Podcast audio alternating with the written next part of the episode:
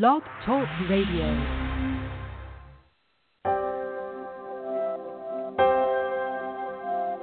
Do you believe that death is the end? Or is it just a new beginning? A new beginning. Does our soul continue to evolve? Or is it buried six feet under? Spiritual encounters and unexplained phenomena have intrigued people for centuries. But what if you could find the answer? Right here, Right here. right now. Right now. Welcome to Heavenly Encounters. Heavenly encounters. where we will talk with everyday people who have had extraordinary experiences and gifted souls that see beyond the veil. Beyond the veil. Together, we'll diminish our fear of death, explore our soul's evolution, and soften the crippling grief that accompanies loss. Heavenly encounters. You, our listeners, will discover a new world, A new world. a fresh reality, A fresh reality. just a whisper away. Heavenly encounters. So take a deep breath and join us on this fascinating adventure. This is Heavenly Encounters, Heavenly encounters. a journey to the other side. Heavenly Welcome to Heavenly Encounters, a journey to the other side. I am your host, Mary Elizabeth, broadcasting from Chicago, Illinois. And this is Janis broadcasting live from St. Louis, Missouri. Well, today's guest was clinically dead after suffering a massive heart attack. His near death experience brought him to the gates of heaven and taught him how to live a loving, peaceful, and meaningful life. We'll talk about his incredible journey and the wisdom and life lessons that he was taught from the beings of three, as he called them. But first, don't forget to check out my blog as well as access all of our past shows at heavenlyencountersradio.com. Now, Janis, Yes. you know, it seems like all of a sudden near death experiences are really kind of a hot topic. I mean, there's books, there's movies. Why do you think the sudden interest? Well, I think it's probably happening a lot more as we're going through this kind of an ascension process where everybody is Mhm. becoming much more aware. And then, you know, the stigma that was once there of, you know, you know, being laughed at or being ridiculed or Right. something like that, it's not there as much anymore. And there's great support groups now so that you have, you know, you don't feel like you're just all alone by yourself. Right. And I don't think it's such it's like, no, people just started experiencing these. I think they have for probably hundreds if not thousands of years. And like you oh. said, Oh. they're just now a little bit more comfortable about talking about them. Exactly. And then so many people in the scientific community now are talking about this also. So it's not just, Right. you know, somebody, Right. you know, in sitting in the desert somewhere. Absolutely. Well, I'm really excited because we have four planets directly aligned together and they're all in retrograde. So I'm really happy that we're able to get our guest on the show tonight. Yes. Because we did have a few audio problems to begin with, but our guest tonight is Alan Stevenson, who chron- chronicled his near death experience in his book, I Had to Die to Learn How to Live. Al- Alan, welcome to the show. Welcome. Thank, thank you, thank you, Mary and Janis. And you're still here. Wonderful. Yes, yes. Well, let's start from the beginning. Tell us about the events that led up to your death. Um, well, I mean, if I back up far enough, I have to consider the short period of time that that actually led up to that that point. Mhm. Um, because I mean, the whole idea was what happened and, and why did it happen. Right. Um, and there, there's, you know, that the components to that equation are, are quite extensive. But just to touch on a few, I mean, I had the year just before had gone my own way from my my now ex-wife and, and my one of my best friends now. Um, you know, and that has a lot to do with having learned what I did because we get along so much better than we did the 20 years that we were together. um, but um, you know, there, there was many things you get into the mental aspects of stuff, and having moved out on my own, and then having to find another place, and uh, I was living with my brother at the time, and, and that situation was not the not the best. Um, a younger brother, but a much more dominant type per- personality. So that created a lot of stress within myself. You know, so it's the uneasiness, and and each one of us walks through life day in and day out, and we feel that uneasiness, but we don't talk about Mhm. it because we can't really put our finger on exactly what that is. You know, I, I know that I feel out of sync. I know that I feel off. I feel this, and and I'll get more into the explanation of feeling, but later. Um, exactly that routine, happy-go-lucky, everything falling our Right. way. You know, it's really going the opposite way. And I got to a point where I kind of, I wasn't sure that I wanted to be anymore, and I just I didn't know whether it was coming or going. I didn't see much of a, a light at, no pun intended, but not not a light at the end of the tunnel in my daily in my day to day life. You know, and um, so I mean, when it happened, there was lots of lots of reasons for it, um, and of course, you start putting a lot of mental aspect into it. And you're trying to figure things out, trying to think your way out of it, and and, it, and it's a Right. it's a game you can't think your way out of because it's biological as well as a, a soulful aspect. You know, Mhm. thinking is is Right. a, a byproduct of of the soul itself, right? Right. Um, so, leading up to that, I mean, I was in a in a job as an assistant baker, and uh, it was a tough job at a very low wage, you know, and I was working hard to try and get up to a, a better wage, and that was the whole point of it. But it was never really going to happen, so I didn't I didn't see a growth within my life, and then that's kind Mhm. of where I had shut things off. So I mean, when and right shortly right then and after I had done that, and it was more of an unconscious thing, you know, where I got to a point where it just didn't matter anymore, and life just didn't matter Right. as much anymore. Yeah, So you were pretty much stuck. You were at the end of your rope. You didn't see a light at Yeah. the end of the tunnel, so the universe just said, "You know what? Let's show you a light at the tunnel." Well, I, and and that's part of it. Uh, the end of the rope, and I think this is, you know, one of the things you guys touched on earlier was the fact that there's so many people today. Um, Jess, I mentioned the ascension thing was it has more to do with the fact that there is a point at a soulful level, and from that dimensional aspect of desperation, in the sense of balancing Mhm. things back out, because things are in. If you take a look at life in physical reality from news and this and that, things are out of balance currently, and this is what the Right. big thing is going on from the. And I, I want to say the other side, but I, I don't want to say the other side because it's more from within all of physical reality more than than the other side because that's saying the other side is placing that somewhere and it's not really there. It's all around us. It's all right. you know, it's all about us and all within us. You know? Right.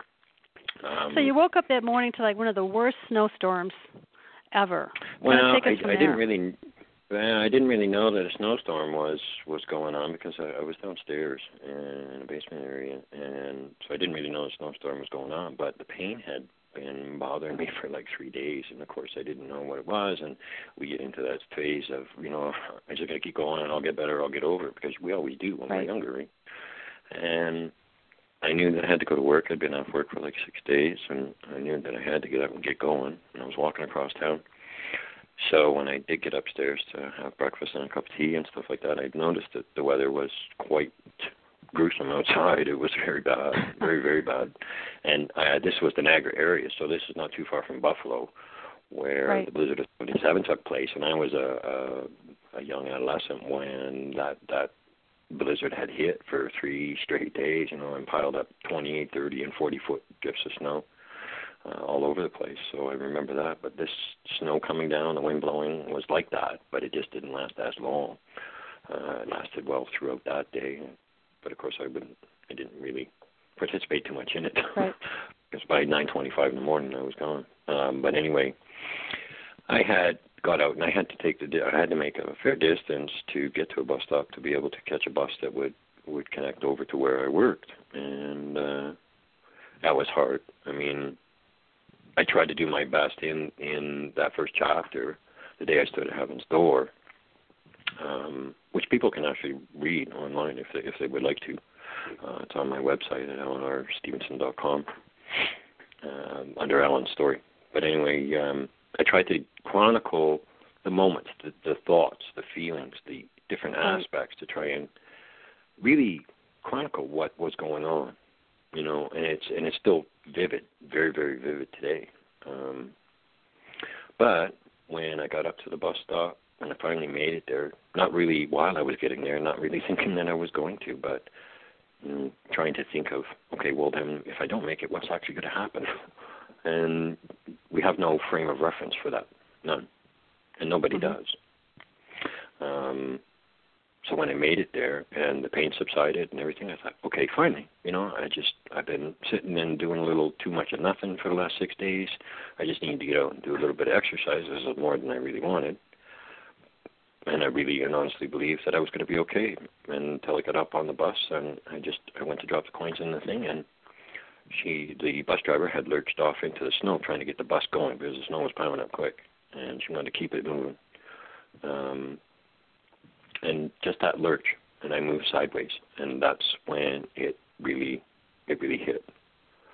The heart attack had really had been minorly going in the background, and then kicked into high gear, where I was on a, a very slippery short slope, uh, heading downward, because it didn't last very long at all from that point. And I had slumped into one of the seats that faces back into the aisle just behind the bus driver um, like a seat or so. And uh, it really began all in earnest there. And of course, your the emotional aspect, and I talk about it in the book because emotion is actually a, um, a part of the soul itself. It's not a biological thing. Uh, feelings are an after effect or a side effect. Biological feelings are an after effect of what the soul emotionalizes Mhm. at its core. And so, you know, you talk to people and you go, somebody will say, well, I'm feeling really sad today, or I'm feeling really mad, or I'm, or I'm really feeling jealous today. That's a biological response from a soulful uh, emotionalization stage. Right. Now, could you Um, feel yourself leaving your body? Oh yeah, oh yeah. I mean, when it came down to it, the, the funny thing was is that when people go through panic attacks, and, and my oldest daughter suffers from panic attacks, so I, I've seen them, and I've, I've actually had them myself.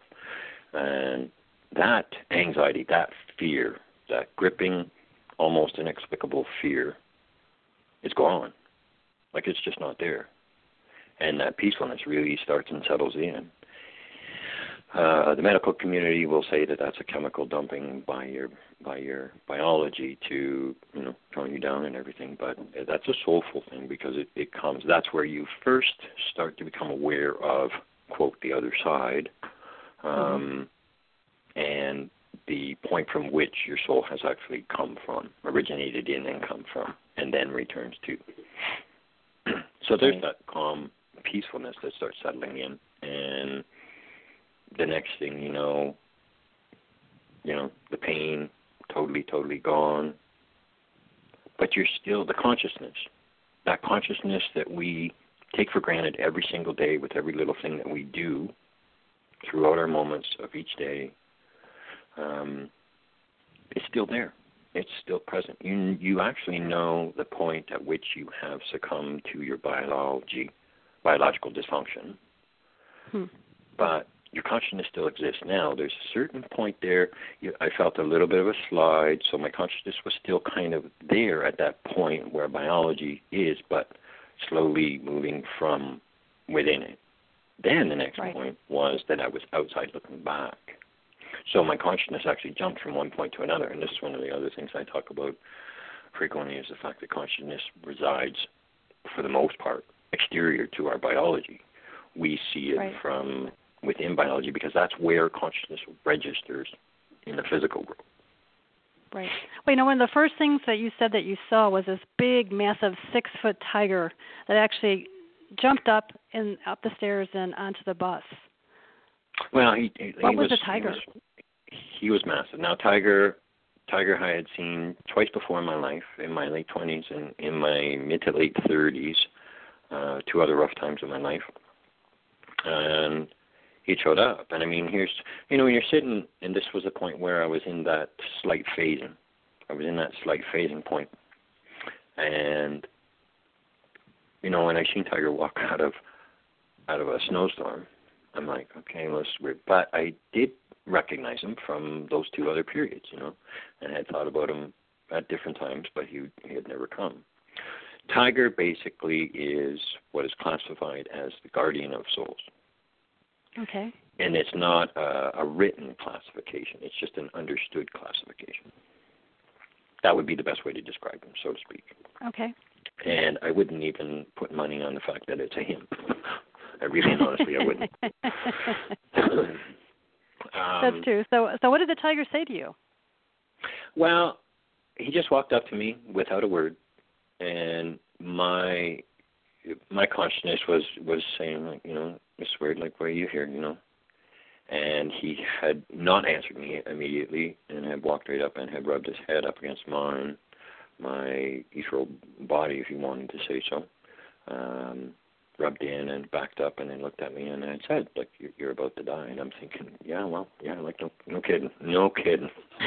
But it's okay. It, you know it's okay because the peacefulness had really really settled in and it it really intensified once Tiger had showed up I mean really drastically mm-hmm. intensified um to the point where I was basically had consciousness had really gone back to that that atomic level um, dimensional level. Mm-hmm. And though I was still able to peer into physical reality, but there's that milky glass effect peering back. Um, you know, like a steam like steam shower type glass, you right. know, gets all um, mucked up and stuff like that. So, you know, that's kind of what it, what you're looking through back into physical reality. Um, but you sense and you know what's going on in physical reality because the people that were still on the bus, I was sensing and feeling everything that they were, and even to this day, I still do from time to time. And I'm not talking about those people, but other people around me on a regular right. basis. But anyway, Tiger stated that you know after I was about to die, I'm thinking, yeah, and then he had looked to the windows across from me, and, and a whole bunch of like holographic type images on the windows of the bus had started to um, just roll from my past, from my present, from my future, almost like a slot machine type thing. And then they had stopped on two hmm. pictures of uh, each of my daughters, my youngest daughter, my oldest, oldest daughter that lives with me here now. And um, it was there that I really, you know, I really started to think what was going on and why was I being shown this. And that's when Tiger looked back at me he had turned from looking at the images himself, and I don't know whether he was the conduit for those. I would I would think that he was, but he had looked back at me once they had stopped on those two pictures, and he had said, "If you choose," you know. Mm-hmm. And I, I was confused. I was really on a conscious right. level. Was really confused to the end. I going like, "What a choice? Like, what do you mean? You know, like you have a choice to stay here with me or to return back." You know. Right. And I said, well, I want to stay. And of course, I, I thought I made a huge mistake, and I wasn't being clear, as we typically are in life, because we say things and we just take for granted the other people understand us. And I realized just by saying what I said that maybe he was going to take it for that I wanted to stay there on the other side. and I'm like, no, no, no, I want to live. I want to live. Right. I want to live. Want to go I back. want to go back. Yep, I want to go back lots of stuff I haven't done yet, and and that's when right. he said, okay, good, that's your choice. Then you have a task now. You now have a task. And without saying another word, he just turned. And a six foot tall man or person standing on a bus, on a city bus, their heads almost hitting the thing. So I mean, he was right up towards the top of the roof, you know, and he had just kind of I don't know how he managed to turn, but of course, when you you stop and think about it, that it's not physical anymore, then it becomes very possible. Right. So he just turned and he, he exited the bus, and it's almost like he didn't totally go out the door. And but I knew to follow. I just instinctively knew to follow. So my thought was to get up and go, but it's not a case of where we physically get up and, and walk somewhere and and go. I just boom and I was gone.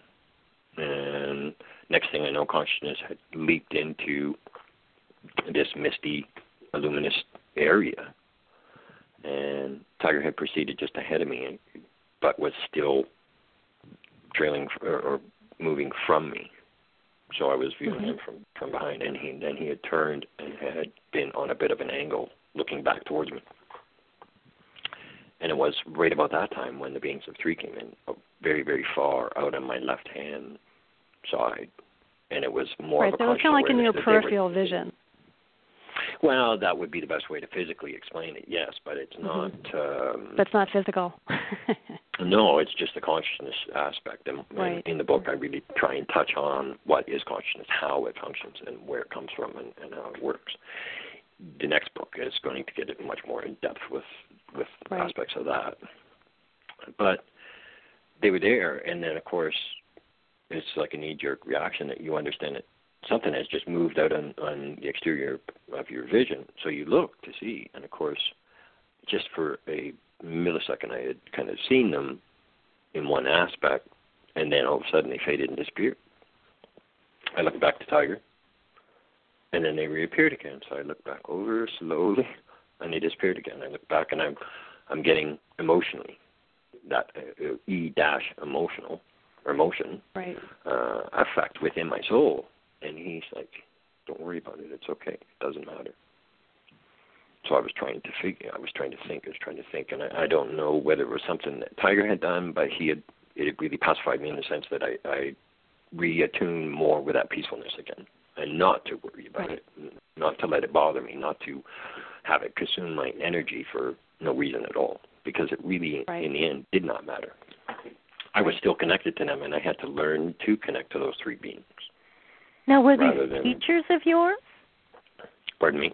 Uh, teachers teachers? to everybody, really.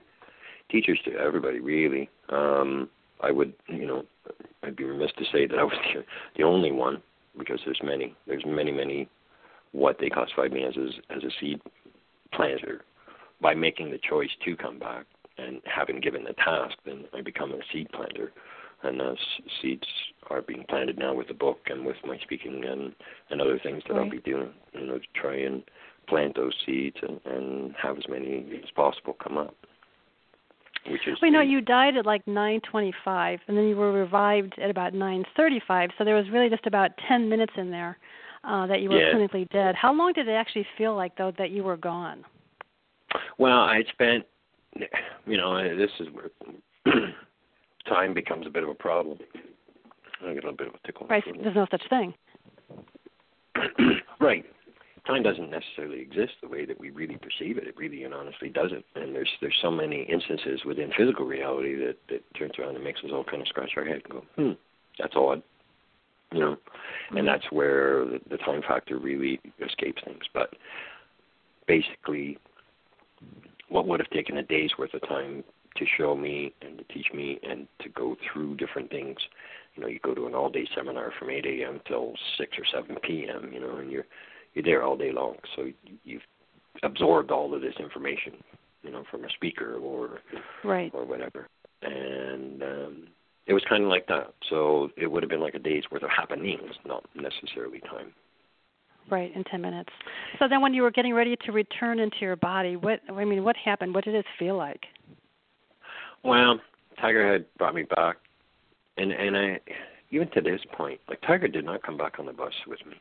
He did not. He was only to a different point. and then there again, my consciousness jumped for. excuse me for a sec. Well, Janis, one thing I wanted to ask you. I know we don't, you know, we think of ourselves, we have this point out there that we are going to exit, but we also have a lot of different alternative um, exit points too, don't we? Yeah, we do. And a lot of times, two or three times in a lifetime, you know, you have the ability to do this, like Alan did. They give you the opportunity to choose. And a lot of Right. time, it's when a karma's over, and do you want to take on something else? And it, so, if a life becomes really unbearable, but two or 3 Mhm. times in our lifetime, we we will make a, a a choice whether or not to go home or to stay. Absolutely. Yeah, right, and it may be at our higher self level, not necessarily at our conscious level, saying, "Okay, I'm going to live or I'm going to die." Right? Exactly, exactly. And it's something that basically they're asking your soul. Because if Okay. you know, if you're coming back like with Alan and he's talking about planting seeds, now if he is a seed planter, he has a whole new um a karma going on of spiritual Oh, you know, lessons that he's teaching and stuff like that. So yes. And so Right. absolutely. Okay. Yeah. So, Alan, then when you returned into your body, was it just a really kind of heavy, dense um, kind of feeling? Oh, Yeah, yeah, very much so. I mean, consciousness jumped from jumped from where I was in back into my body, so to speak, because those hmm two points happened almost sim- simultaneously. and Wow. it was um, a realization and a and a, a a moment that I'll that I'm never going to forget. I mean, I'm never going to forget that. Oh, I mean, I, I don't know how you can. Yeah. But even that, in like the the difference. after effects, yeah, the after effects of it. I mean, did you, you know, you said you kind of felt out of sync, you know, with your physical reality because all of a sudden you're going from this high high frequency down to this really low dense body. So what did did it take you a while to kind of adapt back into that? Well, it's kind of like putting on one of those sumo wrestler um rubber suits. You know? Yeah, that's a good analogy. you put a slug, you slug on an awful lot of weight and, and whatnot. Um, Right. But the pain instantly was back, and it was like it had never left, and and un, un, just ungodly as far as um, consuming energy, consuming Mhm. mental consciousness, consuming emotionalization, consuming physical feeling, consuming everything of everything, and you know once you realize you're anchored back in in that after having that experience you're like oh my god i just went from graduating university to back to kindergarten you know and i'm like oh my god Well, did you, Did you at any point Alan, kind of think when that? You, So go ahead. oh, I was going to Go say ahead, when, Janis. when you came back, Alan, did you feel like you had brought something back with you, an energy or a frequency or something? i knew that while they for me to come back they actually had to reset my soul the frequency of my soul Yes. they reset that that had to be reset because it could not be the same and i to this day i do not know why Hmm.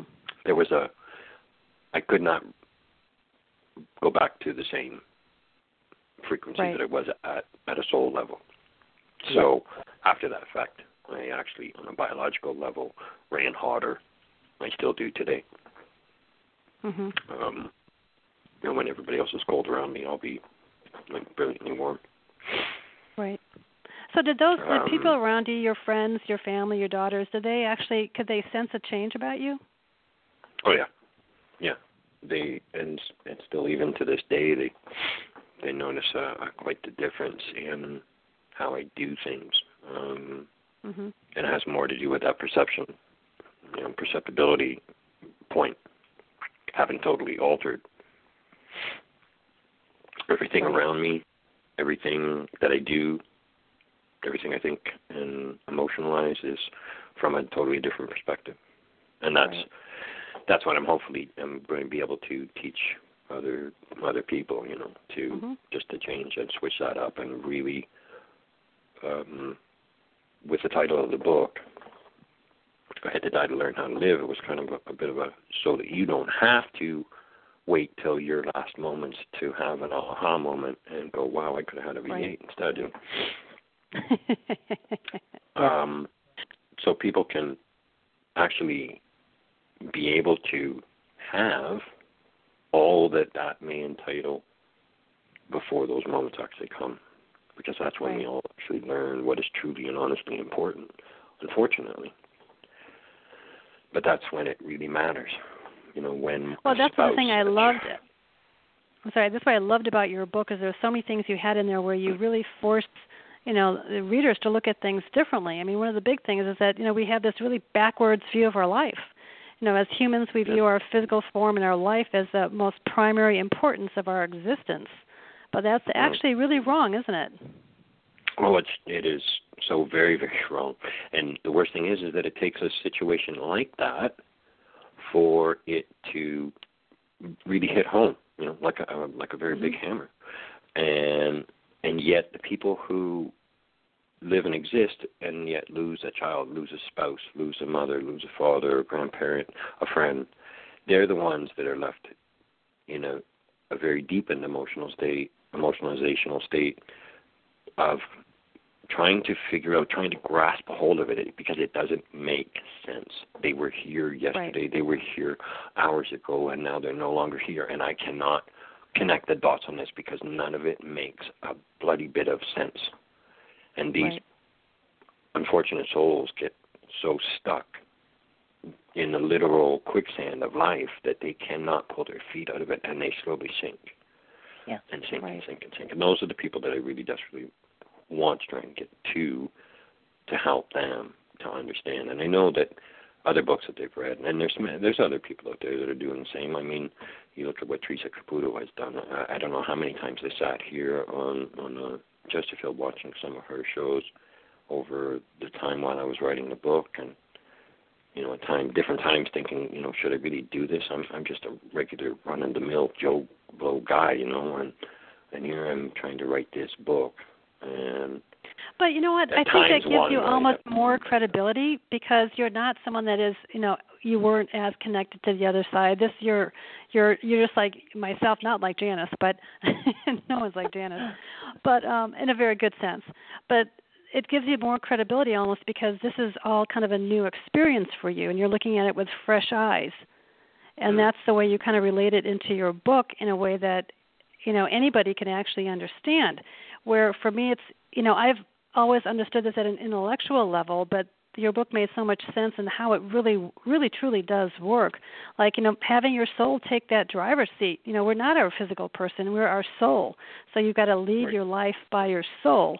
The question is i mean how do you do that well, and that's asking you, know, and and once I once the um that guy talking uh speaking gigs that I'll be doing and stuff like that kick into much higher gear and and I get more um more of them and stuff like that. Um I could have really touched on that more through that because what I want to do is I've I'm perfect for analogies in the sense that I can take things and situations from life and try and use them though they're physical to show the non-physical things. And people really go oh oh now i get it now i get it now i get it. Mhm so that's Oh, that's been a bit of a gift for me to be able to do that. Um just for instance i mean you know if you take the book or a book period and you pinch it close and and the book itself would represent all of physical reality. But then mhm if you fan that book like a deck of cards type thing, and, and not spread it out in a fan, but just you know run through the pages really quick with your thumb, you see the layers of physical reality hmm that not are exterior or above or beside or below, but within. They're within the whole book. And that's what the whole book is made of. So the physical reality is made of all those different levels. right that makes sense And I I, I like Mary how you go ahead. No i was going to say go- no go go finish with your thought because i'm going to change kind of switch gears a little bit here um, that the physicalness, uh, and I guess what I was going to touch on was the fact of the, um, you know, the stem uh, of uh, a hibiscus Mhm. plant, and there's no bud, there's no nothing there. But on time lapse film, you'll see a bud form, and then it'll further itself and further itself, and then it'll open up into a full bloom.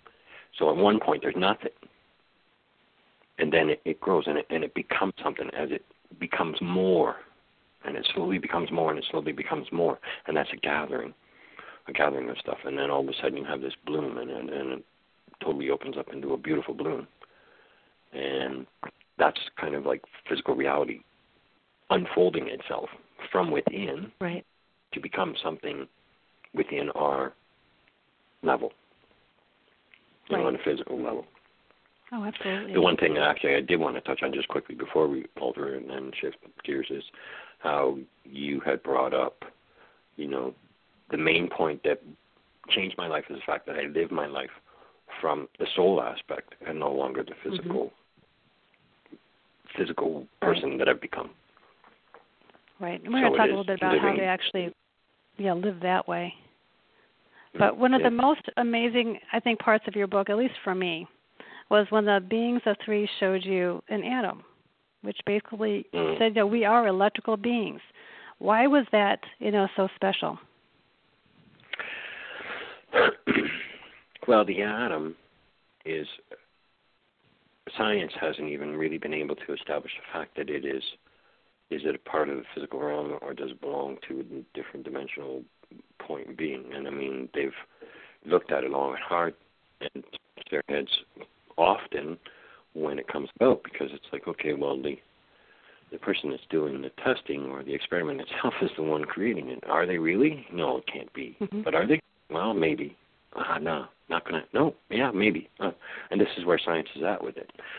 And being shown the atom, and then also shown the fact that each of the components of the atom have their own level below, not below, but within that, and then they have levels within that, and so on and so on and so on. So it's kind of like looking down a piping bag. If the outer great big rim that we put whipped cream into the piping bag is the level at which physical reality is, the very bottom part with the other little hole in it is is a part is a point within all of itself. I know Okay. that's kind of hard and a little bit deep, but um, right. Yeah, it is. that's how that's how everything works. That's where our soul actually comes from. Our soul comes from within everything. Right. So, what about the role of the electron? How important Um, is that? Well, the role it wasn't necessarily the electrons. Um, if if I'm catching you correctly, I think you're you're talking about the dots that were that was being connected. Yeah, you, you were that saying that were the electron was kind of like the spark to all that is uh, that they create and emit photons. No, no, that was yeah. That, I brought that up to um, make a point about the fact that there's an awful lot of gurus out there that talk about be the light that you are, but they haven't been able to actually Right. explain it. So uh, Dana and I had put that in there. Uh, I had written it up, and then I wasn't sure. I'd put it in brackets before I sent it off to Dana, and and he said, "Yeah, no, you, you know what? This is really good. I think we need to put this in because there's a Wayne Dyer. Wayne Dyer was one of the biggest people um, that really spoke about you know you can be the light that you are, but he was not able to explain why. Why exactly? it's the why that we're all looking for, and this is where we, we find the frustration. I think Janis, you'll agree with me in the fact that i the frustration stems because we don't know, Right. and and and being able to learn how things actually work, from where they come, how they operate, the process in which they actually operate, and you just it, you don't need a PhD. You just need to learn to be able to emotionalize it at a proper level, physically feel it at a, at a physical reality level, and live from those points. And you just you, you'll be amazed, and and it never ever ever ever stops. No. Right. And that's what that's what so many people are are looking for. Do I have my bad days? Most certainly. I'm you know uh, I'm a soulful being within a physical world, and I'm not a control freak trying to control everything. I do my best to try and and flow with what's happening, and to emotionalize ahead of myself, just slightly ahead, you know, in um, my moment to come as they unfold. So I've learned to be able to read the signposts and stuff. Now, getting back to the atom for a second, is that the electrons are electricity, and electricity has magnetic fields to it. So everything comes and boils down to electricity, initially magnetics. Science can't prove Mhm. that one's one's created from the other. Electricity comes first. You know, it's the chicken and the egg problem. You know, magnetic fields. Then there's the electron, or the electron actually creating the magnetic field. Um, but you cannot. It is impossible to have one without the other.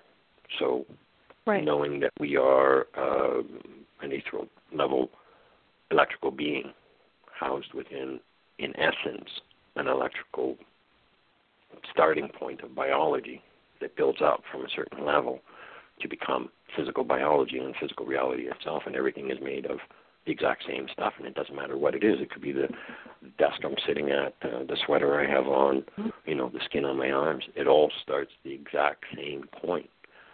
And there is a point where soul is identical to the point from which all physical reality starts.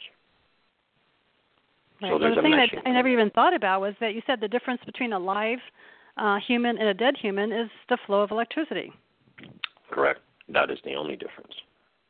And That's from a scientific and also thoughts, that is from a emotions. Yeah, even our thoughts, All emotions, and our voice also carry a really electricity as well, aren't they? Yes, yes, very much so, very much so. And this is where we do talk about, um, you know, there's people out there talking about the frequency and stuff, and and it's there again, a lot of talk about frequency, but what exactly is that? Where is it coming from? How does it work? And why does it work? And you know, I know there's a lot of people that say raise your raise your vibrational rate. Okay, well there again, what does that exactly entail? What does that mean? There's a lot of people go yes, yes, yes, but they're really not sure, and it's like putting a you know a six year old behind a steering wheel of uh, of a car and saying, okay, go ahead, drive.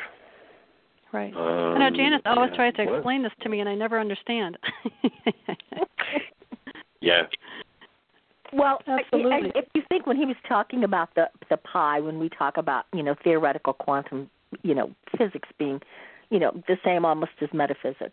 Um, if you think in terms of what he was talking about, you know, putting in for like a, a, a pi piping, you know, that you would, if you think in terms of that being a fractal, and a, Mhm. a, and a fractal would be something that has the ability to change, but it is constant. It is constant. It is constant. It is a spiral. And when you talk about the electricity, and that is that electricity and everything that you're looking at is light. Mm. And so when people are talking about raising your vibratory, you know, rate because that's how people heal or raising your frequency for the mm-hmm. awareness, you know, inst- basically what they're what they're talking about is if you looked at you know, our physical body being like a duality is that you're allowing more light to come in and by doing that, you are raising up that physical aspect. And that physical aspect also plays into all the different aspects physical emotional spiritual and once you can raise it in the spiritual and manifest it in the physical body and then that's when your frequency and your vibration and that raises just like you know that he was talking alan was talking about he couldn't come back to earth with the same you know physical electrical Right. grid yeah right. Right. and so th- basically that's what it is Okay. And you know what? I, and, and to to prove the um, the light thing uh, that electrons, um, you know, emit the light. I mean, some of the one person that has astounded me since my experience that I have I've seen uh, was Gabriel Gabrielle uh, Bernstein. And here's a here's a human here's a human being who understands her soul to a, to a certain extent, and to which extent I do not know, but her brilliance, her her light, her her sh- it just astounds me. And I mean, I'm looking forward to it because I'm going back to see her again in Toronto in uh, Mhm. just a couple of weeks. And I really, hopefully, I will get a chance to talk to her this time around because she really, she's one of those people. And I know Wayne Dyer had it too as well. And there's times where I've seen Oprah where she's actually, you see her and she just looks brighter Right. when she talks, when she really there's that connection. There's that you know, it's like an open circuit uh, or closed circuit, you know, and, and the light goes on, and that person really shines and really glows. And we've all in our lives we've seen somebody w- within our circles or during our our moments of our days and stuff like that, and and I've seen somebody that just beams. Right. And that's that that's that light factor that's really giving off, and it does rub off on other people because then that causes other atoms to drop theirs, you know, and to drop their Absolutely. light or their their light photons. So, so let's say let's take all this information. One of the things you say in your book, and something I've obviously we've talked about for years, you know, on this show and on others, is that we are actually the architect, you know, in our life. So how does how does that relate to let's say you know us being electrical beings, and how do we create our life? How do we manifest something within our life? Well, I mean the the common buzzword is manifest. Um, Mhm. What I what I do, what I've learned to do is that that unfolding. I understand now how moments unfold. So what I'm really trying to do is, and you know, is learn to read the signposts along the way. And hmm uh, for an example, my my oldest daughter was talking. She has just recently put out a, a fair amount of money for a, a specific course, and different things that have been kind of rough that have happened over the last couple of months with her herself within her own life and stuff like that. And she's very very happy, though it has been rough getting to where she's at. She's extremely happy with where she's at, and she's like, you know, I almost gave up a couple times. Well, we all do but then we get to a point and things fall into place the way they do. Sometimes not the way we would think. And then once you drop that expectation and learn to flow with the unfolding of moments coming and read the signposts along the way as it's unfolding. And I, think in the book I, I really used the the, uh, the analogy, the example of, of piecing a puzzle together because that's what we do. We piece the puzzle together as our moments unfold, trying to make of it what we wish.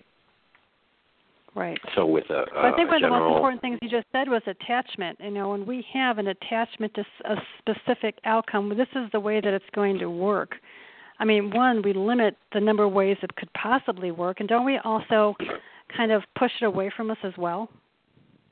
Oh, yeah, and this is where the you know that thought process is a nasty one because thought process is a dimensional factor. We go, well, no, it's an activity mm-hmm. within the brain. Well, that that electricity going from one neuron to another neuron to another neuron, creating synaptic firing, actually is dimensionally shifted from physical reality, because it's not like actual electricity snapping from, like we see in physical, mm-hmm. snapping or jumping, arcing and actually that's what it would be is arcing from one circuit to another circuit when we see electricity jumping that doesn't actually happen on the brain not like that so it's mm-hmm. it's uh, a dimensional factor and this is i mean the brain is if you look down the back of the book, you would see the orbs on the back of the book, and that's actually the, the beings of three. And then you and you, we see more and more of these pictures of these orbs coming up, and uh, and these are dimensional beings that are right there at the very edge of um, physical reality mm, for momentarily. And I mean, like that shutter speed, if it was any slower, you know, it would miss it. Mm-hmm. Um, so you can see how these beings actually, the seat of biology is the brain itself. Now,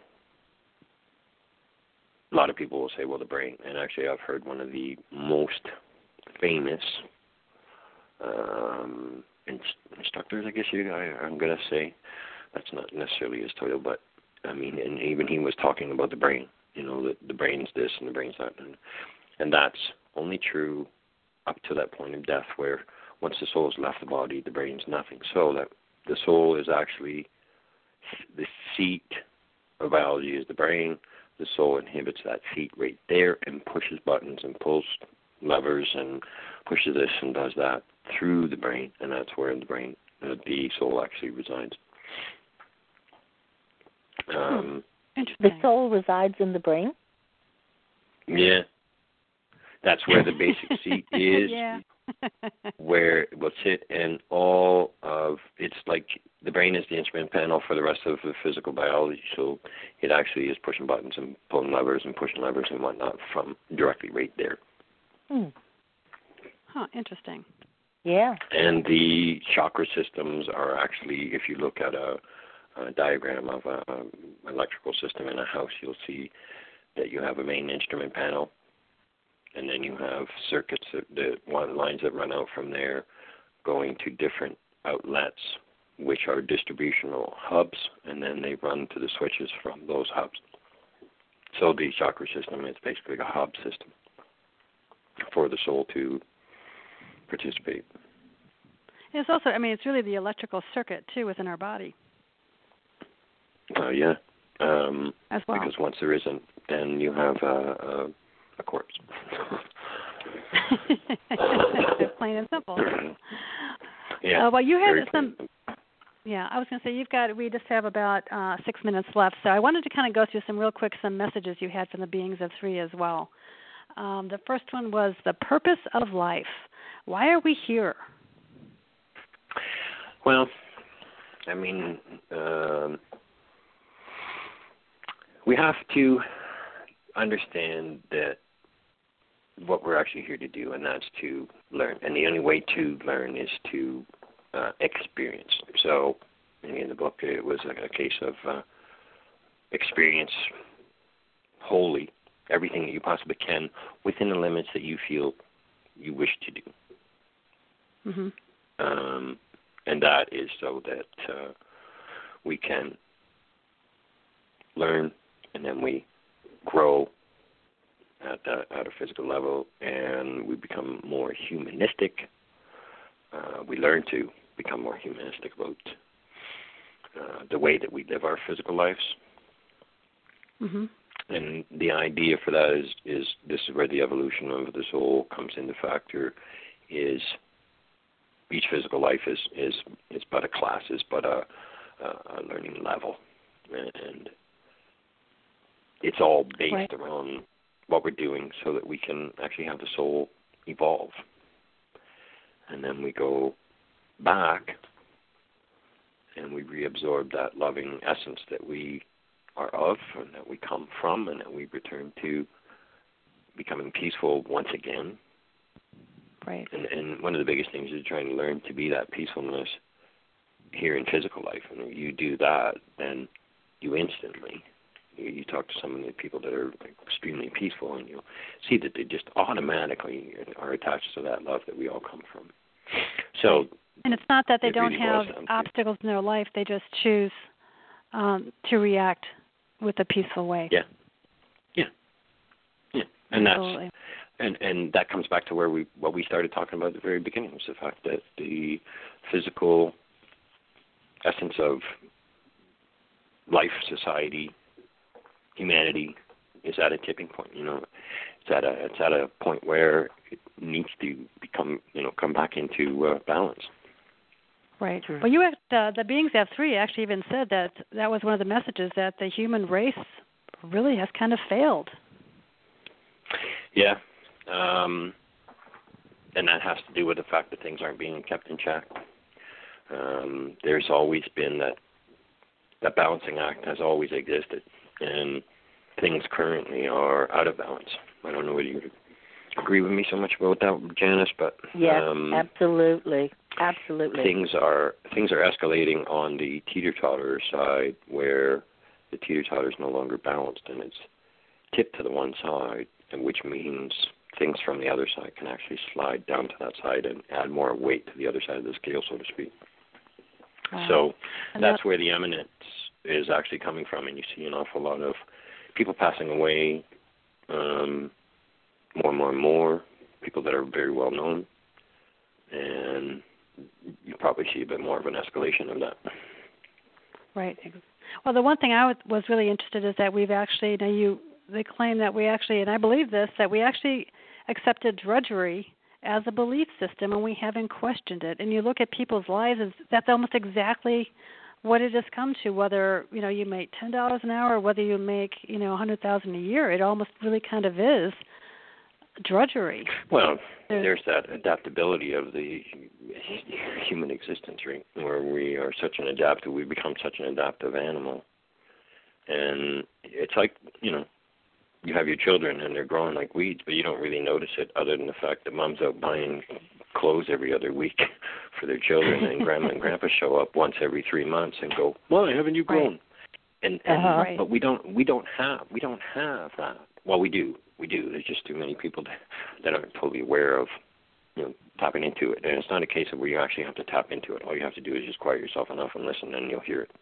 But we don't have Right. that grandma and grandpa that shows up and goes, "My my, haven't you grown?" or "My my, haven't you not grown?"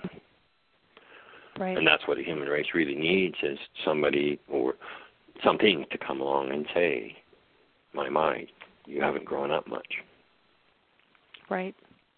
Well, they they also said obviously it is a time for change. So how do we begin that change? to to understand that we don't need to live life from such a defensive state. We have, in my own lifetime, I have seen such a, seen defensive state come about that we're worried about. Everybody's out there to get us. Everybody's out there to harm us. Mhm. Everybody's out there to hurt us. And of course, it's I can't prove. You know, you have one side where two people point a gun at one another and say, "You drop your gun first. No, you drop your gun first. No, you, you, Right. you." And this is the point that we're at now. And what we need to do is to have trust and faith in one another enough to be able to just lay things down. The bad apples will always be there in the bushel, but we don't need to dump the whole bushel of apples because of one bad apple. And that's what we're doing. Right. Yeah. We well, you also said that we need to focus on humanity as a whole. We have to quit dividing people, whether it's by Right. race, religion, whatever the heck it is. They have, they have nots.